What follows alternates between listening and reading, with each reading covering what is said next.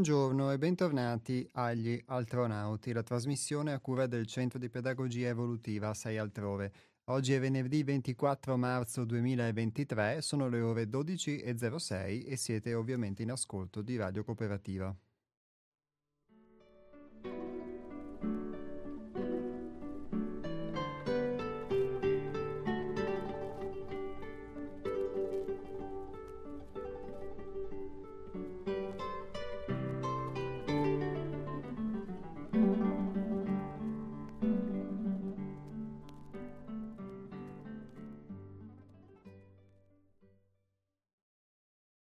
Ricordo i contatti del Centro di Pedagogia Evolutiva 6 Altrove, ovvero il nostro sito internet che è www.seialtrove.it, ripeto www.seialtrove.it e il nostro indirizzo email che è info-seialtrove.it.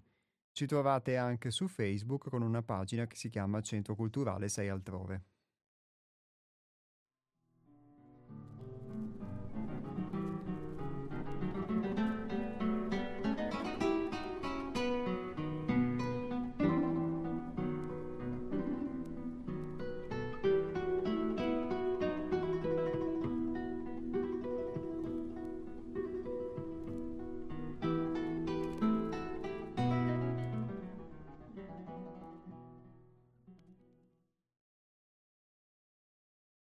Come vi sono diversi gradi di realizzazione, vi sono gradi diversi di pratica, che conducono per vie diverse alla conoscenza di sé.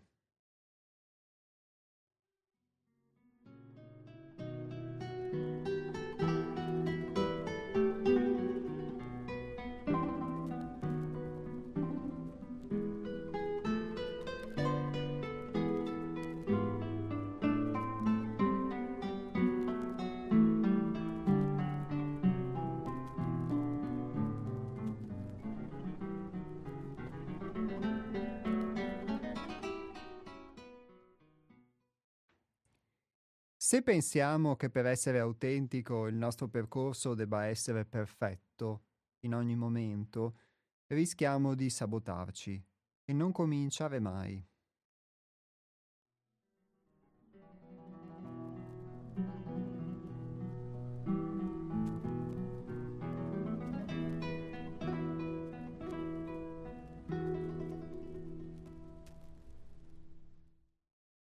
Ogni sforzo rivolto all'essenza è viva luce. E la pratica in questo ambito esprime sempre la nostra realizzazione, consapevole di quel determinato momento. Quando la pratica esprime pienamente la realizzazione, diventa la realizzazione stessa.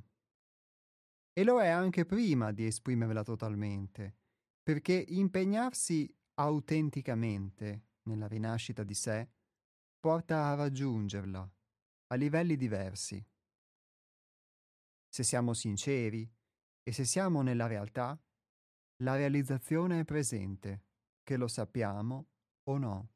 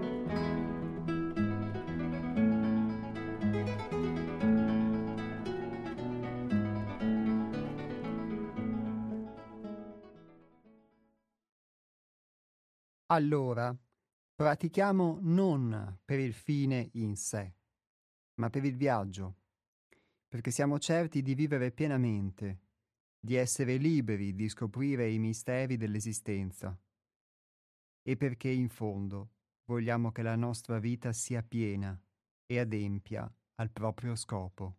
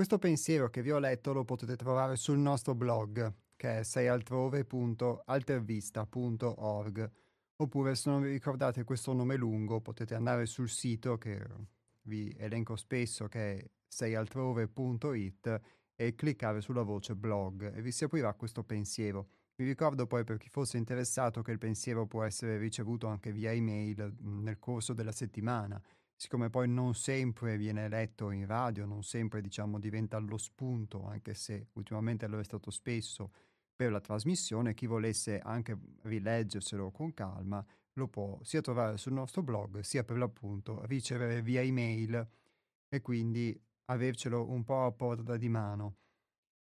E ogni pensiero è uno spunto di riflessione, questo in particolare secondo me è uno spunto di riflessione eh, rivolto a Um, a quanti uh, forse possono sentirsi titubanti, io mi ci sono riconosciuto molto in queste parole, in questa titubanza, eh, soprattutto quando uno si accorge che mh, inevitabilmente eh, ogni cosa uh, non può essere perfetta, soprattutto quando uh, è in, in fase di progressivo svolgimento. Tanto più quindi qualcosa che può sembrare così sotto certi aspetti trascendente o fantastico al di là dell'ordinario, come può essere l'immagine evocata da un lavoro di conoscenza su di sé, tanto più quindi qualcosa di questo tipo può apparire come una meta lontana nei confronti della quale, diciamo, ci si sente spesso eh, così lontani a nostra volta parlo, dico questo per esperienza personale, che si è inclini a volte a non vedere i miglioramenti, a non vedere i progressi, eccetera, a non considerarli. E, e dunque, come dice Hermes in questo scritto che vi ho letto, eh, a volte rischiamo di sabotarci e di non cominciare mai perché il nostro percorso riteniamo che debba essere perfetto in ogni momento. È una cosa questa che capita spesso nella vita e quindi come può capitare sotto molti aspetti, può capitare anche per un lavoro su di sé. Ricordo che um, c'era un mio compagno di università, quando facevo l'università, che ogni volta non, non andava mai a fare l'esame perché lui riteneva di non essere mai adeguatamente preparato secondo il suo livello di perfezione e che ogni volta si iscriveva poi non andava mai a fare l'esame perché riteneva di non essere abbastanza preparato, abbastanza preparato, abbastanza preparato, eccetera, e quindi poi via via ovviamente l'esame veniva sempre, eh, diciamo, spostato in là nel tempo e man mano che lo spostava in là diventava qualcosa di sempre più grande, sempre più grande, nei confronti del quale essere sempre più perfetti e, e quindi si ingigantivano cose che invece forse erano anche semplici, soprattutto in un contesto come quello dove alla fine se non ti va bene un voto, puoi sempre non accettarlo e ritornare e rifare l'esame un'altra volta. E, e, quindi è un po' così a volte eh, nella vita, non ci rendiamo conto, eh, secondo me, eh, perché parlo per esperienza personale, viviamo forse queste forme di perfezionismo, questa forma di giudizio, eh, che a volte anche se una cosa mh, non è pienamente come la desidereremmo, come la vorremmo, come la riteniamo eh, perfetta, come la riteniamo bella, come la riteniamo giusta, può valere soprattutto per le nostre azioni, per la nostra vita, però come si dice qui, se è autentica, se è motivata da un, um, da un movente che è autentico, alla fine è, è quello che rimane, rimane l'autenticità e soprattutto mh, mhmm, credo che spesso ci sia un'idea di perfezione riguardo le nostre cose, quindi riguardo le cose, le azioni che possono sembrarci esterne e quindi forse anche per quanto riguarda la nostra vita a maggior ragione, che però un'idea di perfezione a volte morta. E invece la vita fa progressi man mano e fa progressi attraverso gli errori, attraverso gli sbagli e altrimenti non ci si potrebbe, uh, non ci si potrebbe conoscere non, non, senza gli errori, senza gli sbagli, senza poter uh, sicuramente cogliere la vita per quello che è. E a volte io vedo che questa difficoltà è reale nel poter cogliere la vita per come è, perché noi forse la vorremmo diversa, o avremmo la pretesa che fosse diversa, eccetera. E quindi se questo vale per gli eventi, vale molto spesso anche per noi stessi, questa forma di, di pretesa o di idealizzazione che a volte si ha non solo nei confronti delle altre persone, nei confronti degli eventi della vita, ma anche nei confronti di se stessi, di come si dovrebbe essere e invece non si è.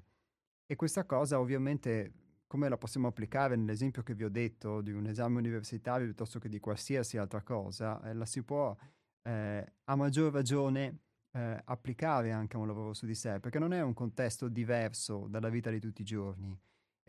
Anzi, mh, quando soprattutto uno comincia, tra virgolette, un percorso, un lavoro di questo tipo, eh, porta poi proprio in tutto questo, in questo percorso, in questo suo, in questo approfondimento, in queste dinamiche, tutto ciò che è, quindi tutto il suo modo di approcciarsi alla vita, tutte le cose che fa, tutti i, i, pregi e i difetti del suo modo di comportarsi e, e, e lo applica anche in questo contesto.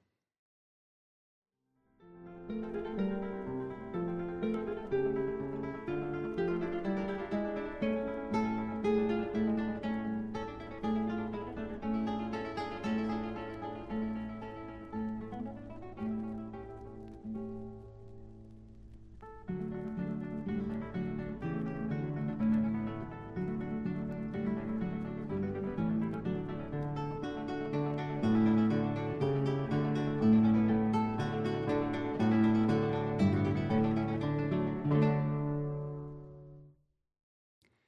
Quindi, anche senza voler incasellare le cose, etichettare le cose, in questo testo si parla di gradi.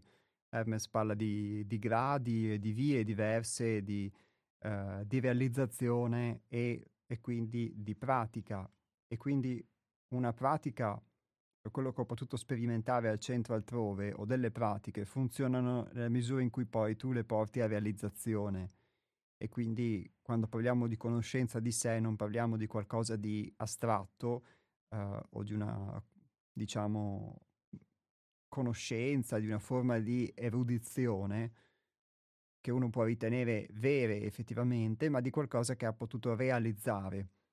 E mi capita spesso di guardarmi indietro e di accorgermi come eh, realizzo poi attraverso l'esperienza qualcosa che credevo di aver compreso, credevo di aver realizzato, ma ves- oh, vedo poi che avevo realizzato solo in parte, avevo visto solo in parte, talvolta addirittura avevo travisato, uh, oppure addirittura non avevo, eh, non avevo proprio capito, avevo messo da parte qualcosa che poteva sembrarmi non utile o non funzionale, eccetera, e forse paradossalmente proprio quello che avevo messo da parte invece è quello che poi si rivela essere eh, più utile, più funzionale in quel momento per, per il lavoro.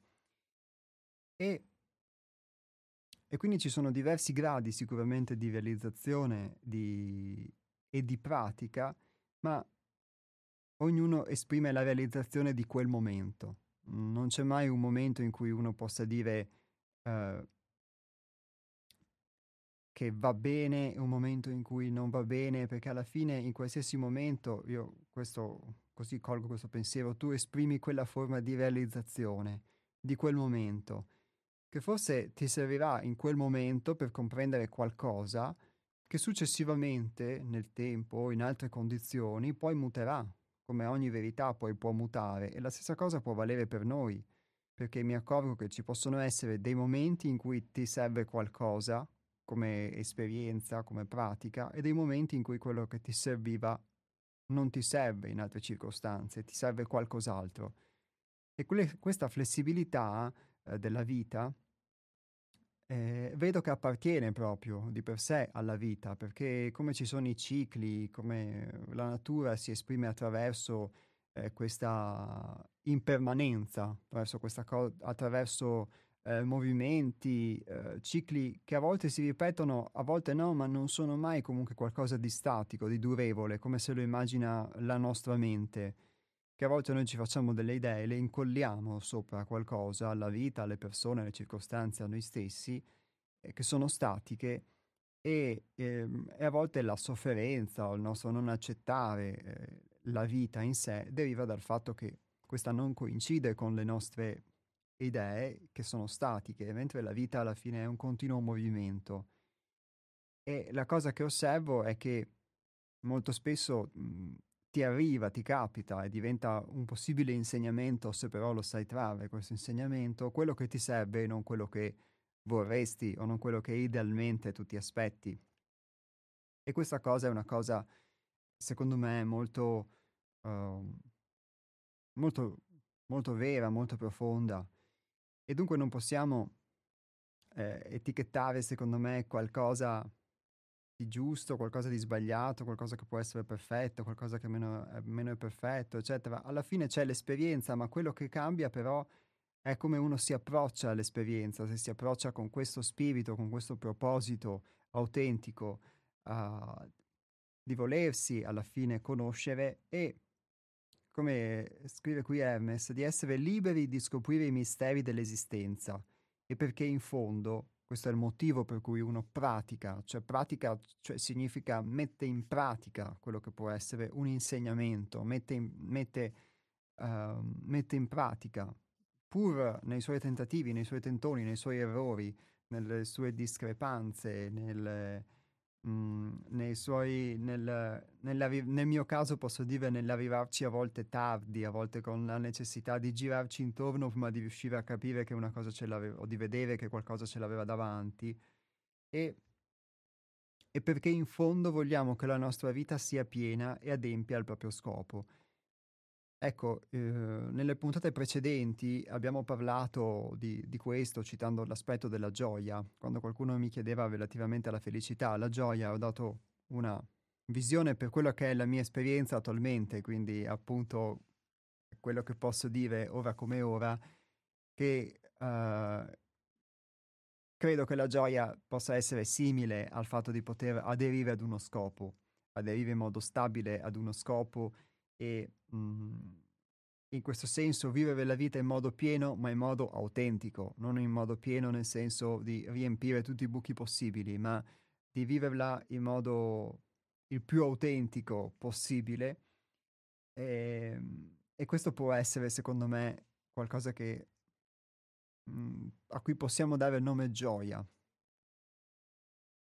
E, e quindi anche nelle, nelle, circostanze che possono essere meno favorevoli, però poter portare avanti uno scopo di per sé, che forse si rivela o si mostra giorno dopo giorno, che all'inizio uno non conosce. Credo che in assenza di uno scopo di questo tipo forse non sia possibile la gioia, cioè, secondo me. Eh, sono possibili altri gradi forse di contentezza, di felicità, di soddisfazione, eccetera, ma eh, si aderisca ad uno scopo che però non è uno scopo nostro che portiamo, che porto dentro di me, intimo come essenza, ma che sia uno scopo che attingo mh, dal mondo esterno, dalla società. perché uno può pensare di avere come scopo, come obiettivo, eh, ottenere una determinata posizione lavorativa o ottenere una determinata posizione economica, oppure eh, accasarsi, farsi una famiglia di un tipo piuttosto che di un altro, o avere degli standard di sicurezza, oppure il proprio scopo affermarsi in determinati aspetti o su aspetti anche creativi, artistici, oppure avere come obiettivo quello di vivere un, un tipo di vita che gli piace, che lo aggrada, che in un, in un luogo particolare, non lo so, sono sicuramente molte le possibilità di obiettivi che uno può porsi che poi può effettivamente perseguire e raggiungere anche in parte, oppure non perseguire per altre circostanze della vita, come dicevamo prima, che ti portano a fare qualcos'altro rispetto a quello che tu pensavi, ritenevi. Però sono obiettivi che, mh, mm, per carità, è un'opinione, chiaramente, sono obiettivi che però forse non sono molto spesso eh, non nascono da noi, sono un po' come dei pacchetti preconfezionati che uno può comprare. Eh, sapete che adesso ci sono il, quei pacchetti viaggio che uno può comprare, il weekend, il soggiorno, il pacchetto relax, eccetera, che è tutto incluso. Ecco, a volte può essere un po' così che uno compra il pacchetto eh, di quell'obiettivo anche perché cerca, prova di dare un senso alla sua vita e sicuramente anche nel perseguire questo obiettivo eh, un senso lo dà, perché comunque fa esperienza che gli permette di, di, di conoscersi e di conoscere. Però non sempre, secondo me, eh, l'esperienza che facciamo di per sé ci permette di conoscerci nella misura in cui non siamo aperti a quello che l'esperienza in, in sé ci insegna.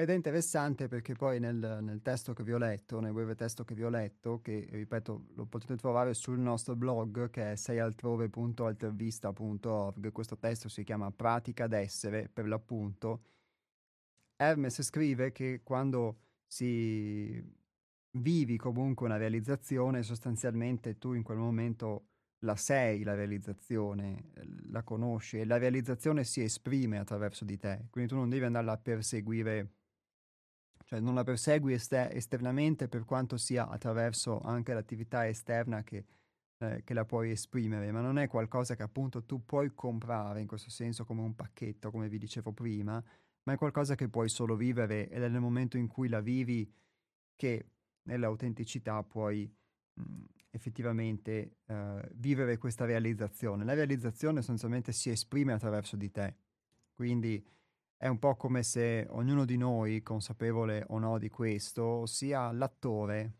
ma non l'attore però, come dicevamo spesso, della personalità, quindi il fatto di mettersi una maschera, di recitare, eccetera, ma a volte l'attore di un disegno forse più divino, più profondo, che è qualcosa che ci porta qua o ci fa nascere qua, a seconda del punto di vista, e che comunque persegue uno scopo.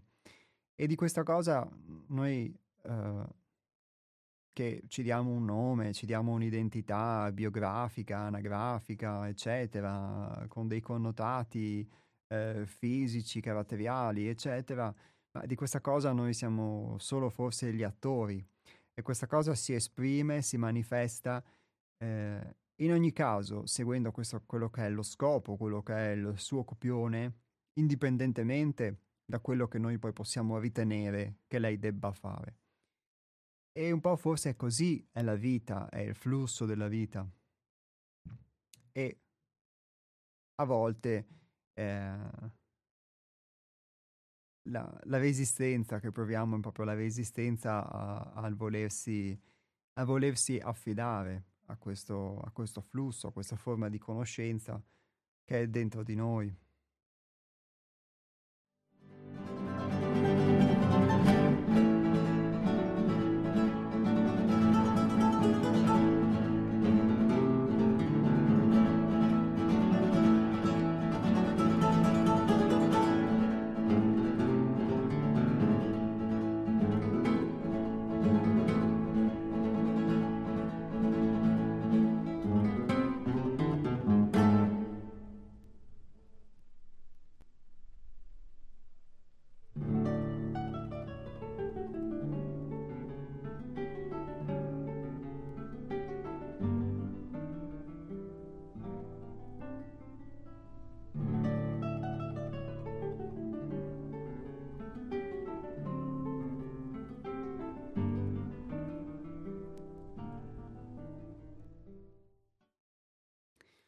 È in questo senso, da queste parole, che poi ovviamente sono una riflessione, diciamo, che ho aperto su questo scritto che vi ho letto, che poi, come vi dicevo, ognuno di voi anche eventualmente rileggendolo, nonché ascoltandolo, può eh, suscitarne delle proprie riflessioni, perché le riflessioni che in questo momento ha suscitato a me questo scritto possono sicuramente non essere le vostre, ma possono anche non essere le riflessioni che potrebbe suscitarmi una lettura in un momento diverso, in un contesto diverso di questo scritto.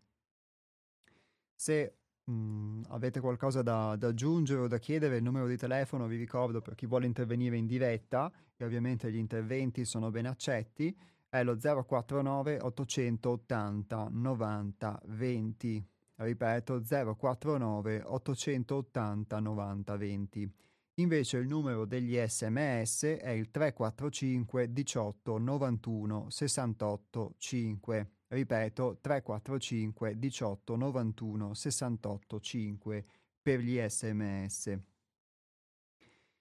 E mh, mhmm, come vi dicevo, in questa mh, mhmm, riflessione che a me ha suscitato questo scritto, è un po' mh, mhmm, difficile poter, ad esempio, collocare o comprendere secondo quelli che sono gli schemi abitudinari, ordinari della nostra mente, anche quando si fanno delle riflessioni, come fa talvolta anche la filosofia, e si riflette sull'essere, sull'esistere.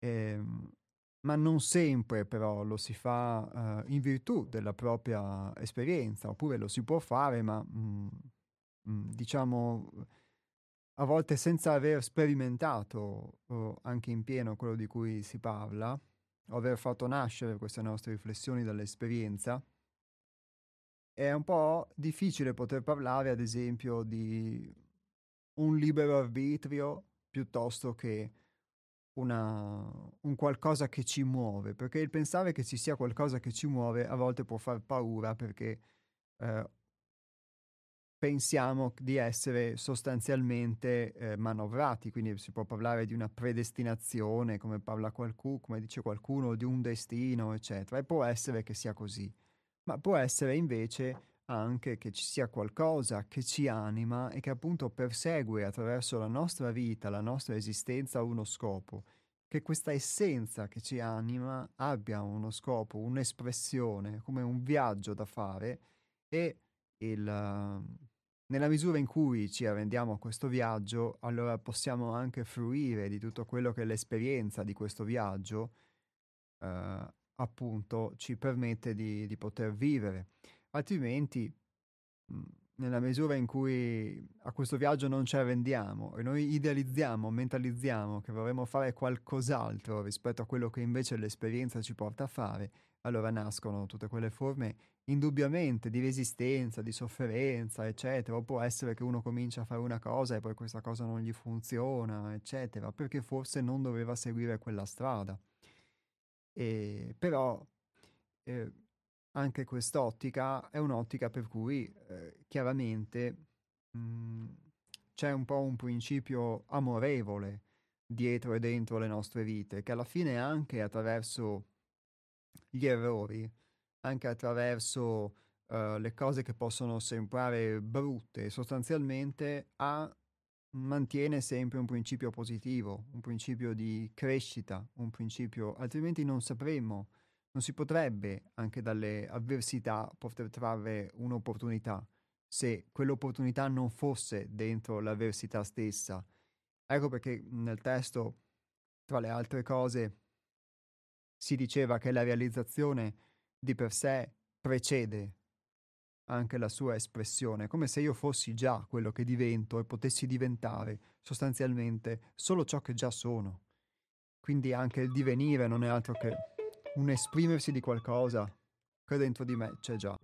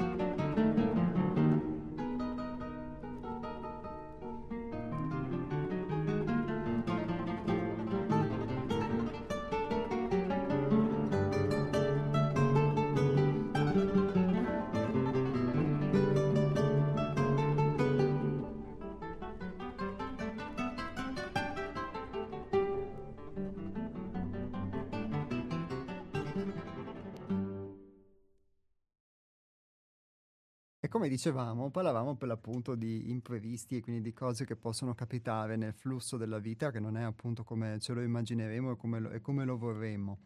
E ora le linee sono di nuovo aperte, quindi se qualcuno volesse intervenire appunto sul tema lo potrà fare dopo questa telefonata, ovviamente. Pronto?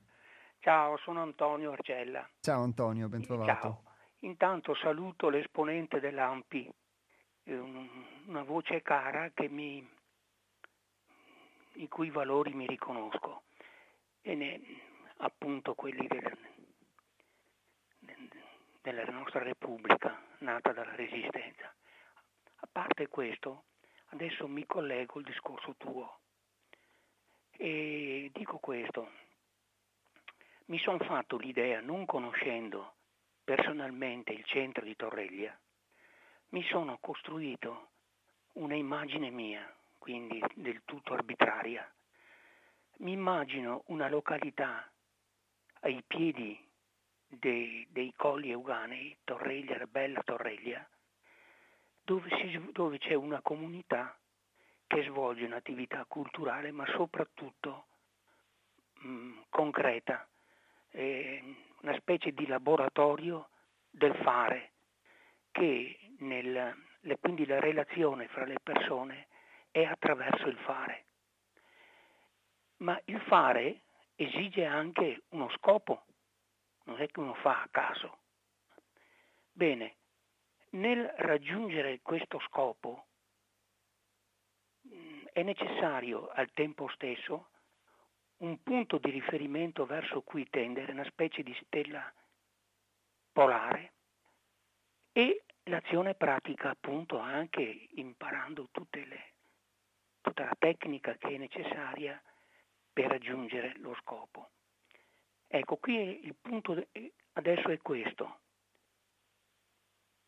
che rispetto a un ideale, magari di perfezione, ideale di perfezione, che insegnata nei seminari, mi pare, insegnata come nella, nella società di molto tempo fa, era quasi, aveva il sapore del, del, del troppo, perversione e tro, e, esagerato ma l'ideale di perfezione, come anche l'estremismo, qualcuno diceva che l'estremismo è una malattia infantile. Ecco, quindi il rapporto tra uno scopo verso cui tendere senza assolutizzare mai nulla, perché tutto quello che è umano, niente è assoluto. Questa questa postura l'ho ritrovata spesso nella mia vita, visto che tu fai es- riferimento all'esperienza personale. Nella mia esperienza personale, anch'io ho incontrato spesso questi elementi quasi che il meglio sia nemico del bene, cioè il non accettare, svalutare quel, quel tuo amico che rimandava sempre gli esami. Non si sentiva mai pronto. Per una specie di ideale di perfezione, non si sentiva mai. Ecco, questa è poco umano perfino, perché è, è bene sapere che ogni nostra realizzazione è in progress, ma è sempre relativa alle nostre capacità. Ecco, non mi dispiacerebbe che tu spendessi qualche parola su questo aspetto della assolutizzazione di ciò che è umano e non si accetta tutto il percorso intermedio che c'è nel, chiamiamo pure, tiro fuori la parabola dell'Esodo, il, Dio disse al popolo suo di mettersi in cammino secondo una stella cometa.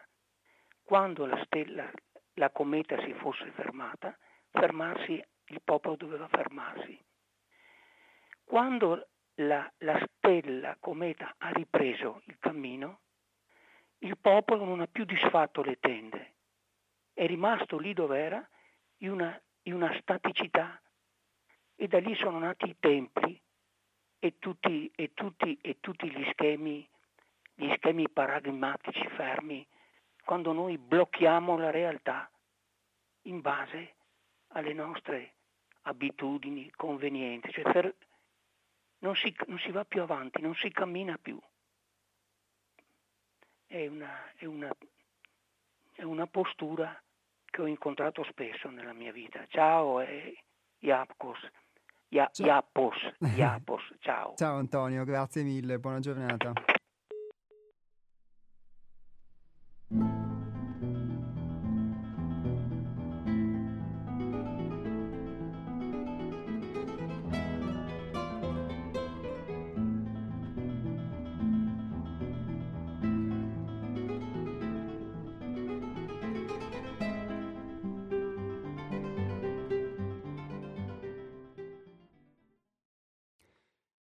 Io condivido abbastanza questa, mh, questo aspetto che Antonio ha citato, lo ringrazio perché poi mh, è bello che ci si possa ritrovare attraverso percorsi di vita che sono diversi, età diverse e mh, anche con delle, diciamo, eh, realizzazioni, quantomeno sul piano delle idee che sono quelle che esprimiamo in radio poi, eh, sebbene basate su esperienze che sono simili ovvero sull'equilibrio um, che comunque c'è da, tra uno scopo verso cui tendere, però nello stesso tempo anche la non assolutizzazione. Io quello che posso dire relativo, relativo alla mia vita e quello che ho potuto sperimentare attraverso il centro, l'immagine che Antonio ha dato, diciamo, è un'immagine che eh, si è fatto e lo ringrazio di averla condivisa attraverso l'ascolto, diciamo, in questi di molte puntate, ormai in, in, qualche anno, diciamo che Antonio almeno interviene nella nostra trasmissione e lo ringrazio per gli spunti che dà.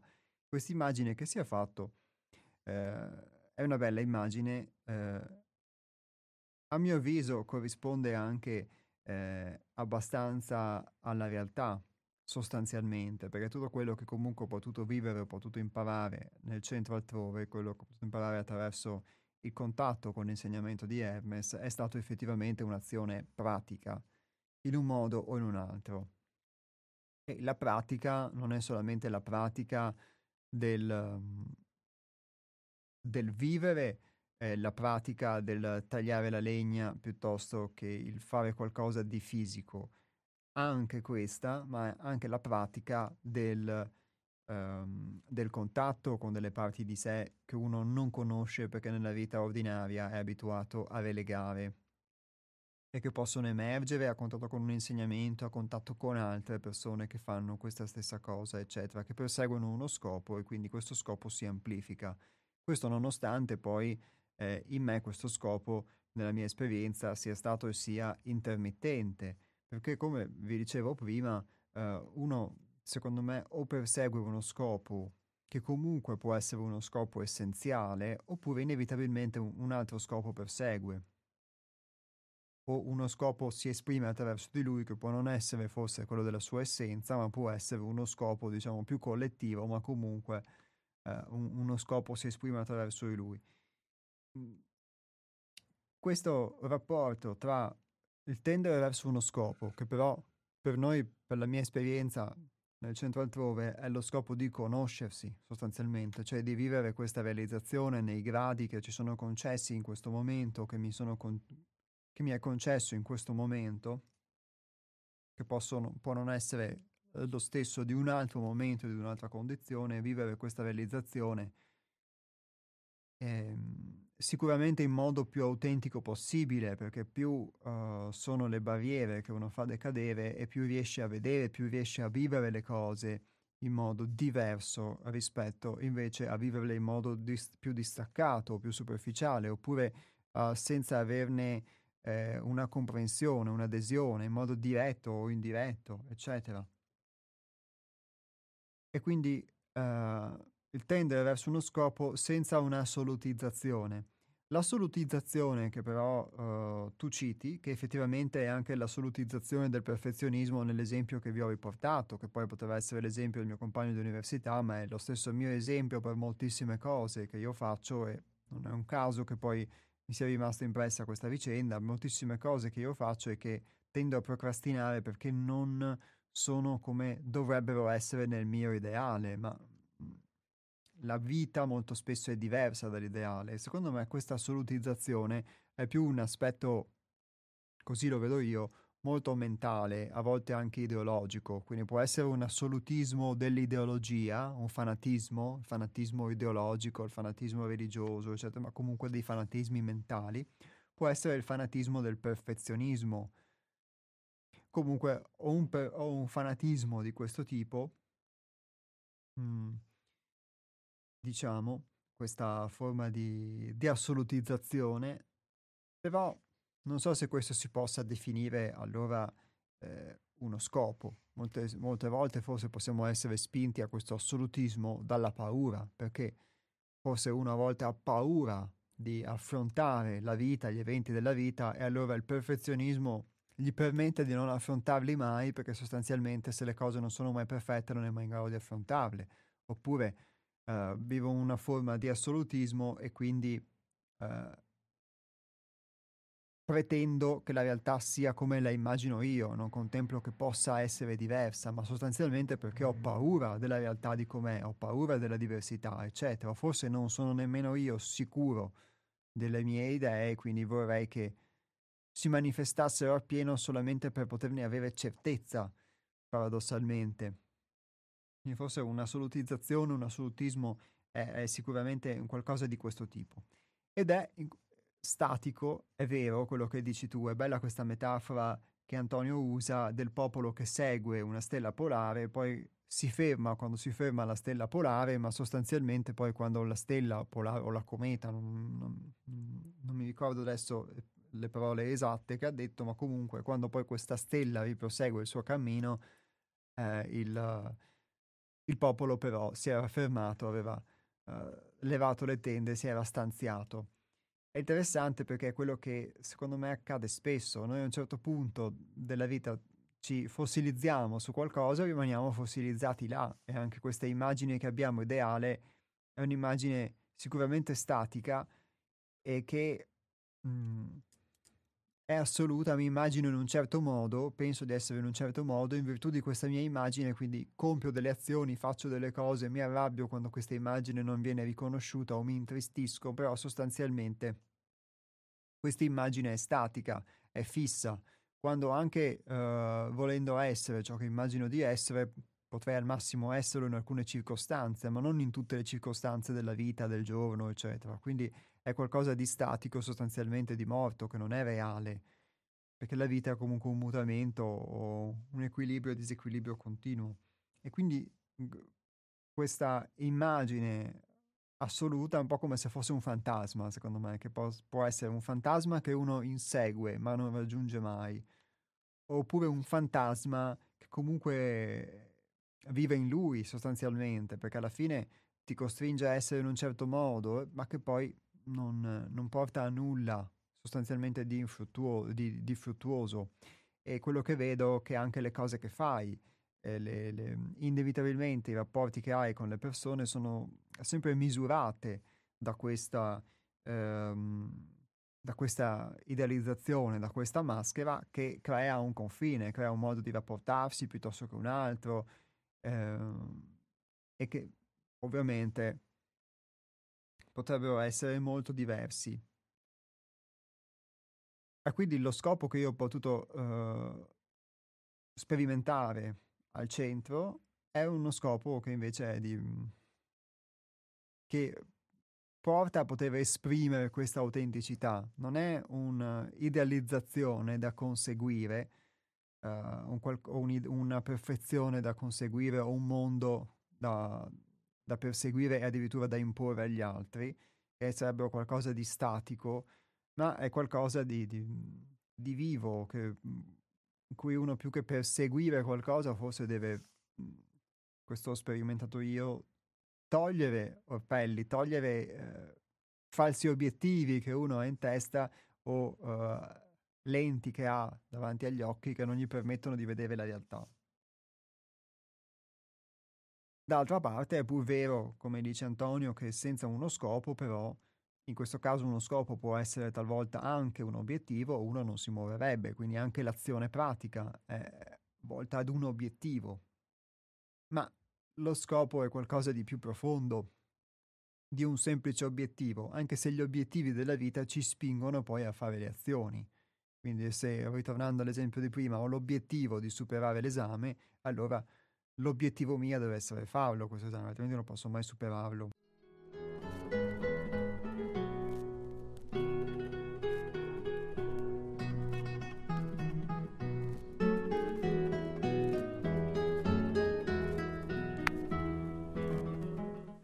Pronto? Ciao Iapo, buongiorno. Ciao Nick, buongiorno. Saluto tutti i contribuenti. Grazie. No, non faccio complimenti, ma si faccia una domanda. Una cosa che non è vera, sia nella vita terrena sia nel cosmos. Una cosa sola. Che manca qualcosa. Non è possibile. Mancava idrogeno e uno è andato con una cicca è scoppiato hanno scoperto eh, ma non quello che produciamo noi estrazione chimica, quella naturale, è semplice. Qualcuno 2400, il mondo gli appartiene Geon. Com'è possibile che i nostri quattro elementi che sono nel nostro corpo, più raggiungiamo i movimenti biologici, fisici, fisici, da dove vengono governate? Da soli? Ma deve essere un che guida e un altro che lo segue. Allora, il nostro corpo fisico è fatto in opera d'arte che conosciamo pochissimo, è un microcorpus. L'anima, eh, corpo fisico, è strumento dell'anima. La parte migliore dell'anima, ho citato migliaia di volte, è intelletto, intelligenza. Nessun movimento non può arrivare sull'anima, al contrario dall'anima, nell'ambiente che ci ospita, che si chiama realtà empirica. Qualcuno dice, prendo un bicchiere di acqua qua, e un'altra quello gli dice che è brutta e quella che è bella. E ti dicono che l'acqua ha la memoria, ma chi lo governa? I quattro elementi? È la parola che tu influenza, l'ambiente che ti ospita, tutte le cose. E non c'è nessuna fuori dell'intelletto, è sopra, mai farà. In ogni caso. Allora volevo dire, l'ultima volta mi, hai, uh, mi sono staccato da, perché mi hai fatto una domanda cosa dobbiamo fare. Ma se è scritto lì, conosci te stesso in oro e in quartz, da una persona solo. Non manca niente. 160 abiti mentali che vivono, che può dire un uomo, eh, non, quella è la rabbia, quella è la paura, quella è e tante altre cose, difetti del carattere, devono essere tutti, anche loro eccessi, anche le virtù, ogni cosa, perché non portano con sé solo quelle cose. Siamo ospiti qua allievi di una cosa sola, dalla natura. L'uomo corrompe, natura corregge. E non sulla legge della karma che usano.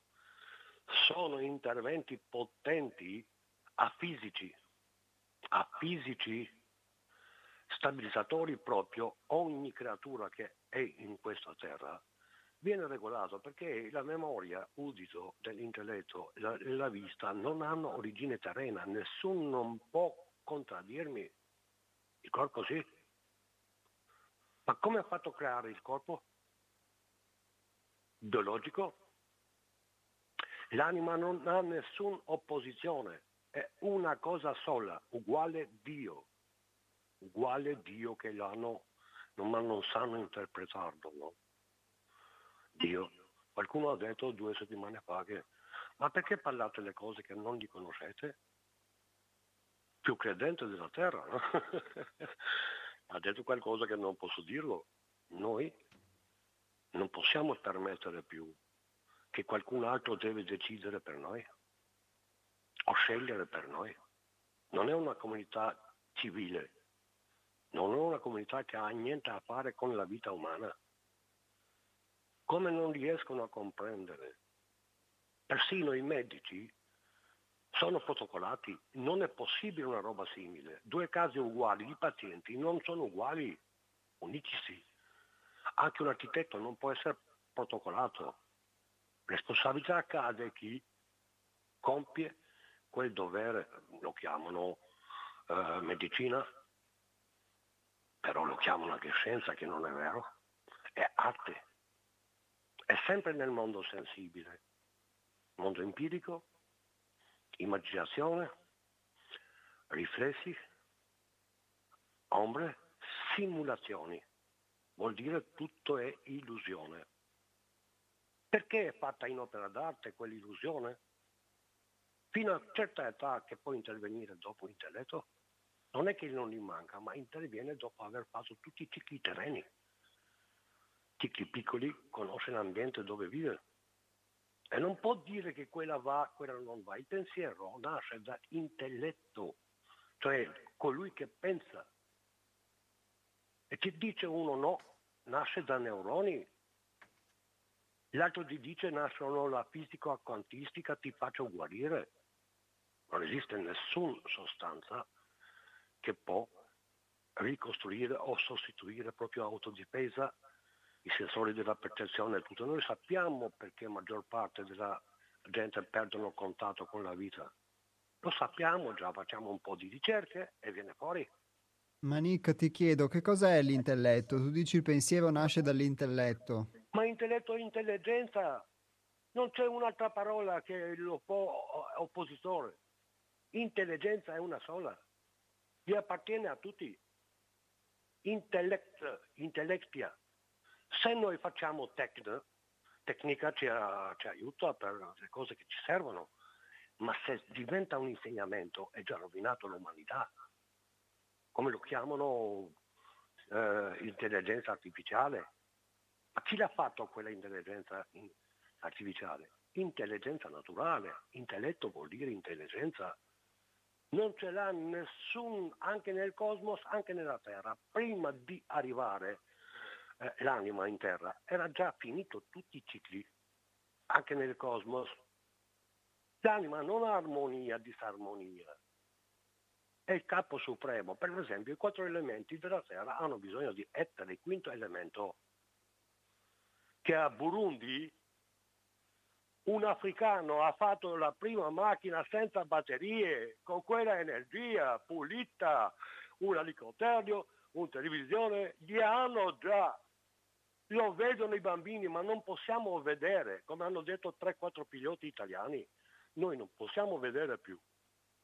Non abbiamo più contatto con da dove la nostra provenienza. Noi buttiamo qualsiasi cosa per danneggiare. Anche l'acqua deve venire domani mattina, eh? Anche domani mattina, ma non te la fanno vedere, portarlo. L'agricoltura è danneggiata tutto e tutte quelle scie chimiche che buttano finiscono nella parte hm, superiore. Cosa fanno? Tutte le antenne che sono legate con la prima sensazione dell'intelletto, tutto, eh, che non ha lasciato niente, non fanno comunicare più con il capo. E non esistono medicine. Come fa un uomo dopo miliardi di anni che vive in terra fino ad oggi, che dire quella puntura ti fa proteggere da chi, da cosa.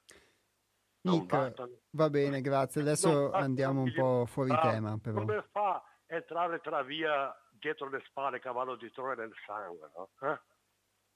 Come fa? Rimane per sempre nella vita là dentro. Il nostro corpo non può essere fatto qualche sbaglio, tutte le cose che li chiamano karmiche o eh, morte bianche, tutte quello, hanno tutta una spiegazione perfetta, persino anche quelli che mutano il sesso, quando lasceranno il corpo fisico torneranno nel proprio sesso, ma c'è un motivo perché non si è fatto mai una ricerca. Nick, io ti devo interrompere, gli argomenti sono interessanti, ma devo lasciare spazio anche ad altri ascoltatori. Cosa dobbiamo fare? Perché ci hanno negato proprio la bellezza di 160 abiti mentali che vivono nell'intelletto, nell'anima? C'è risposta per ogni cosa. L'uomo non può fare al contrario delle cose o deviare proprio le cose che sono perfette. Nick, va bene, grazie. Ciao, alla prossima, buona giornata.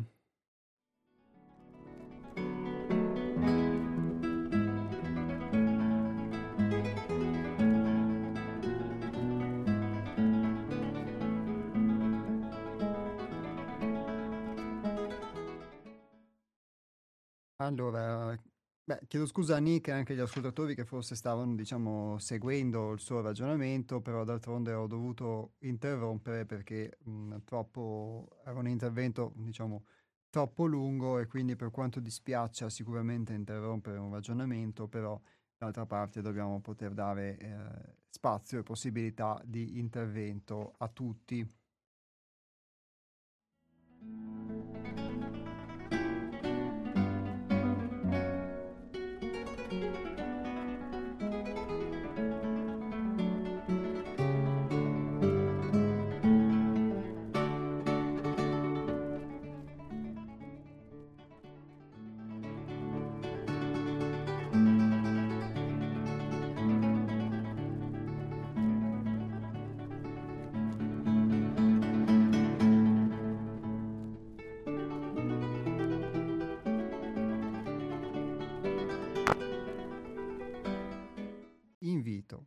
Volesse intervenire in diretta nel corso della trasmissione, eh, per poter restare nei temi che sono stati toccati, per poter dire la propria o fare delle domande inerenti, a poter intervenire ovviamente. Il numero di telefono è lo 049 880 90 20, ripeto 049 880 90 20, invece il numero per gli sms è il 345 18 91 68 5.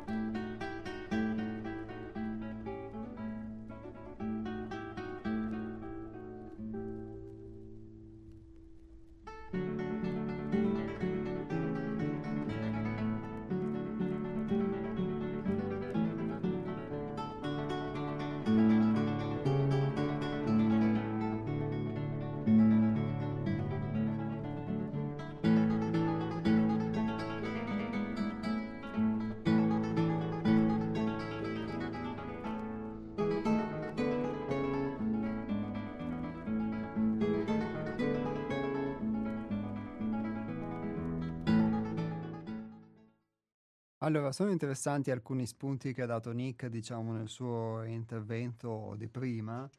Eh, lui citava il fatto, eh, quando gli ho chiesto appunto da che cosa, riten- che cosa sia per lui l'intelletto, perché diceva che il pensiero nasce secondo lui dall'intelletto, che l'intelletto o l'intelligenza appunto sono, questo ho capito io quantomeno, un conformarsi ad un'intelligenza che però è naturale e non è un'intelligenza artificiale.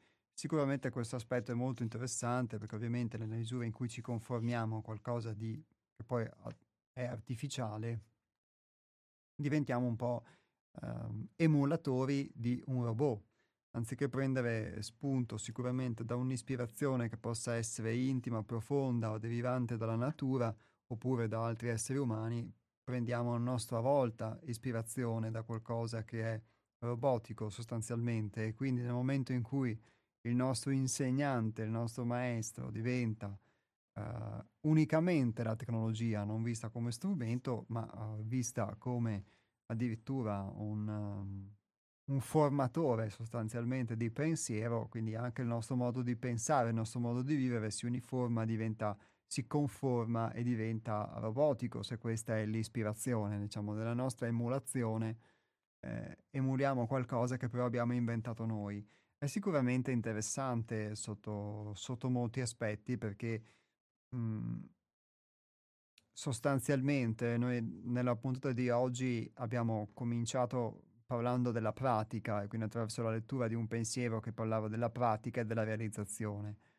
Ma la pratica uh, è anche proprio il poter verificare, il poter sperimentare, per quello che mi riguarda, i propri limiti, uh, il proprio automatismo, l'idea a volte di essere sostanzialmente umano o addirittura avere una idealizzazione anche più ampia, come quella che diceva Antonio prima, che diceva a volte il meglio è nemico del bene, quando abbiamo questa idealizzazione, quindi ci crediamo forse talvolta dei supereroi, invece non solo non siamo super uomini, non siamo donne, a volte non siamo uomini o donne perché possiamo essere, diciamo, uh, identificati sostanzialmente, pur essendo anagraficamente uomini o donne, ma identificati in delle forme infantili di cui non siamo consapevoli se non quando ci entriamo a contatto, ma anche difficile accettare una propria meccanicità, il proprio essere sostanzialmente dei robot.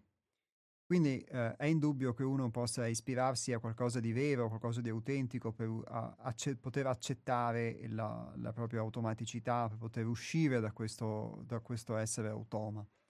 Se invece uno si conforma e prende come, prende come modello sostanzialmente un automa, è indubbio che eh, difficilmente, secondo me, possa eh, uscire da questa condizione, sebbene il vederlo all'esterno, il vedere un automa, il conoscere il suo funzionamento, eccetera, può aiutarci forse a vedere come effettivamente funzioniamo noi, trasponendo questa cosa su altri ambiti della nostra vita. Forse non abbiamo gli ingranaggi, non abbiamo i bulloni, ma sotto certi aspetti però ehm, le reazioni automatiche, le sovrapposizioni che metto sulla realtà, eccetera, vivono un loro automatismo per cui di fatto eh, è come se fossi un robot.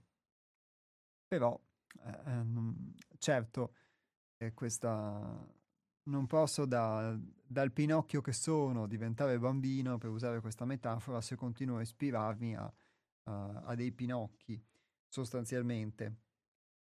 E um, poi, tornando invece all'intervento di prima di Antonio, uh, ovvero di,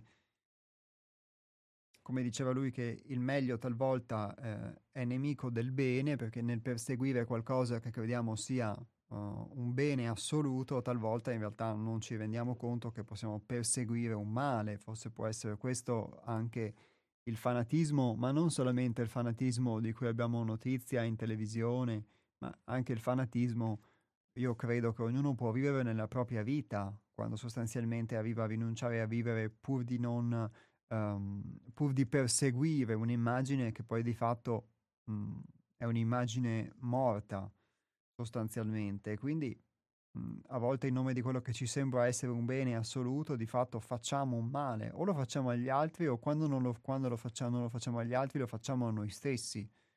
Quindi per inseguire un ideale di bontà uno rinuncia sostanzialmente a vivere. Eh, quindi questo aspetto è sicuramente molto interessante.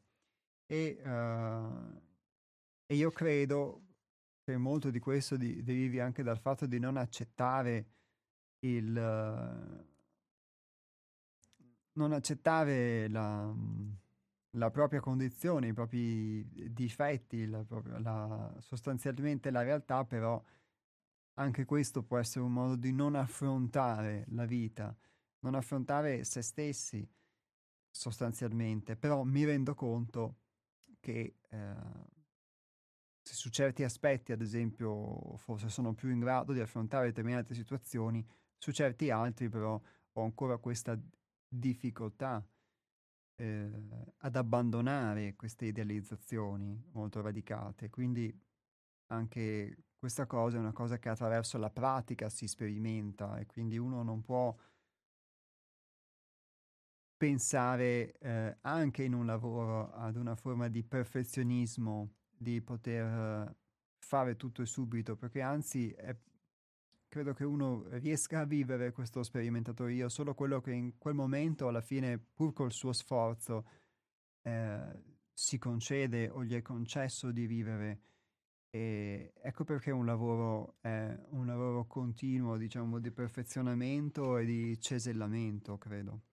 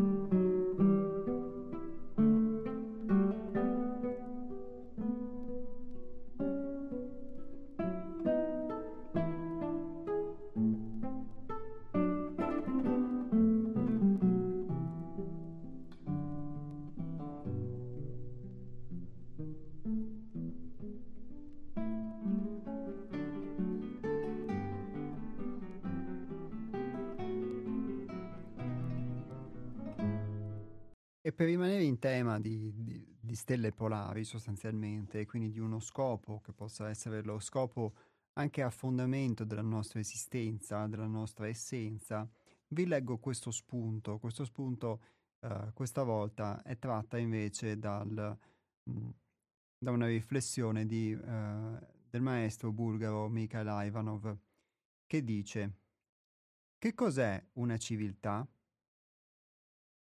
Una civiltà è il prodotto dell'acqua. Sì, guardate dove gli umani hanno costruito le proprie dimore sin dalle origini, vicino all'acqua. Là dove scorre l'acqua appaiono una flora e una fauna, e gli esseri umani vi costruiscono le proprie dimore. Ma l'acqua può essere compresa su diversi piani. L'acqua può essere anche l'amore. Finché non c'è amore, è il deserto. Purtroppo, quando vogliono costruire qualcosa, le persone, per la maggior parte, non pensano che l'amore sia necessario. Contano solo sull'organizzazione. Ebbene si sbagliano. Finché non c'è la vita, l'amore, che è il vero motore delle cose, niente funziona. Ma non appena appare l'amore, anche se non si organizza niente, tutto si sistema.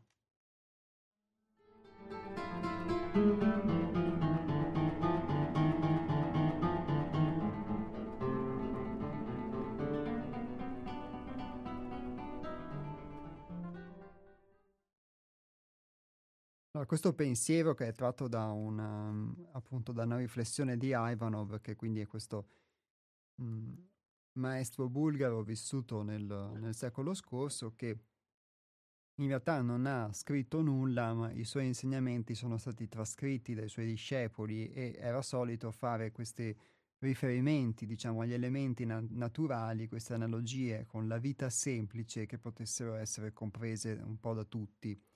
E uh, è molto bella questa analogia che fa tra l'acqua e l'amore, in questo senso, Ovviamente quello che può valere per un elemento può valere anche per altri elementi, perché eh, alla fine citava prima Nick i, i, quattro elementi più cinque e quindi sono anche in tutte le tradizioni noi abbiamo questi elementi, non solo dell'alchimia, gli elementi della natura ed è alla fine attraverso la composizione di questi elementi che la vita è fatta e sicuramente uno molto importante è l'acqua, ma non è ovviamente l'unico.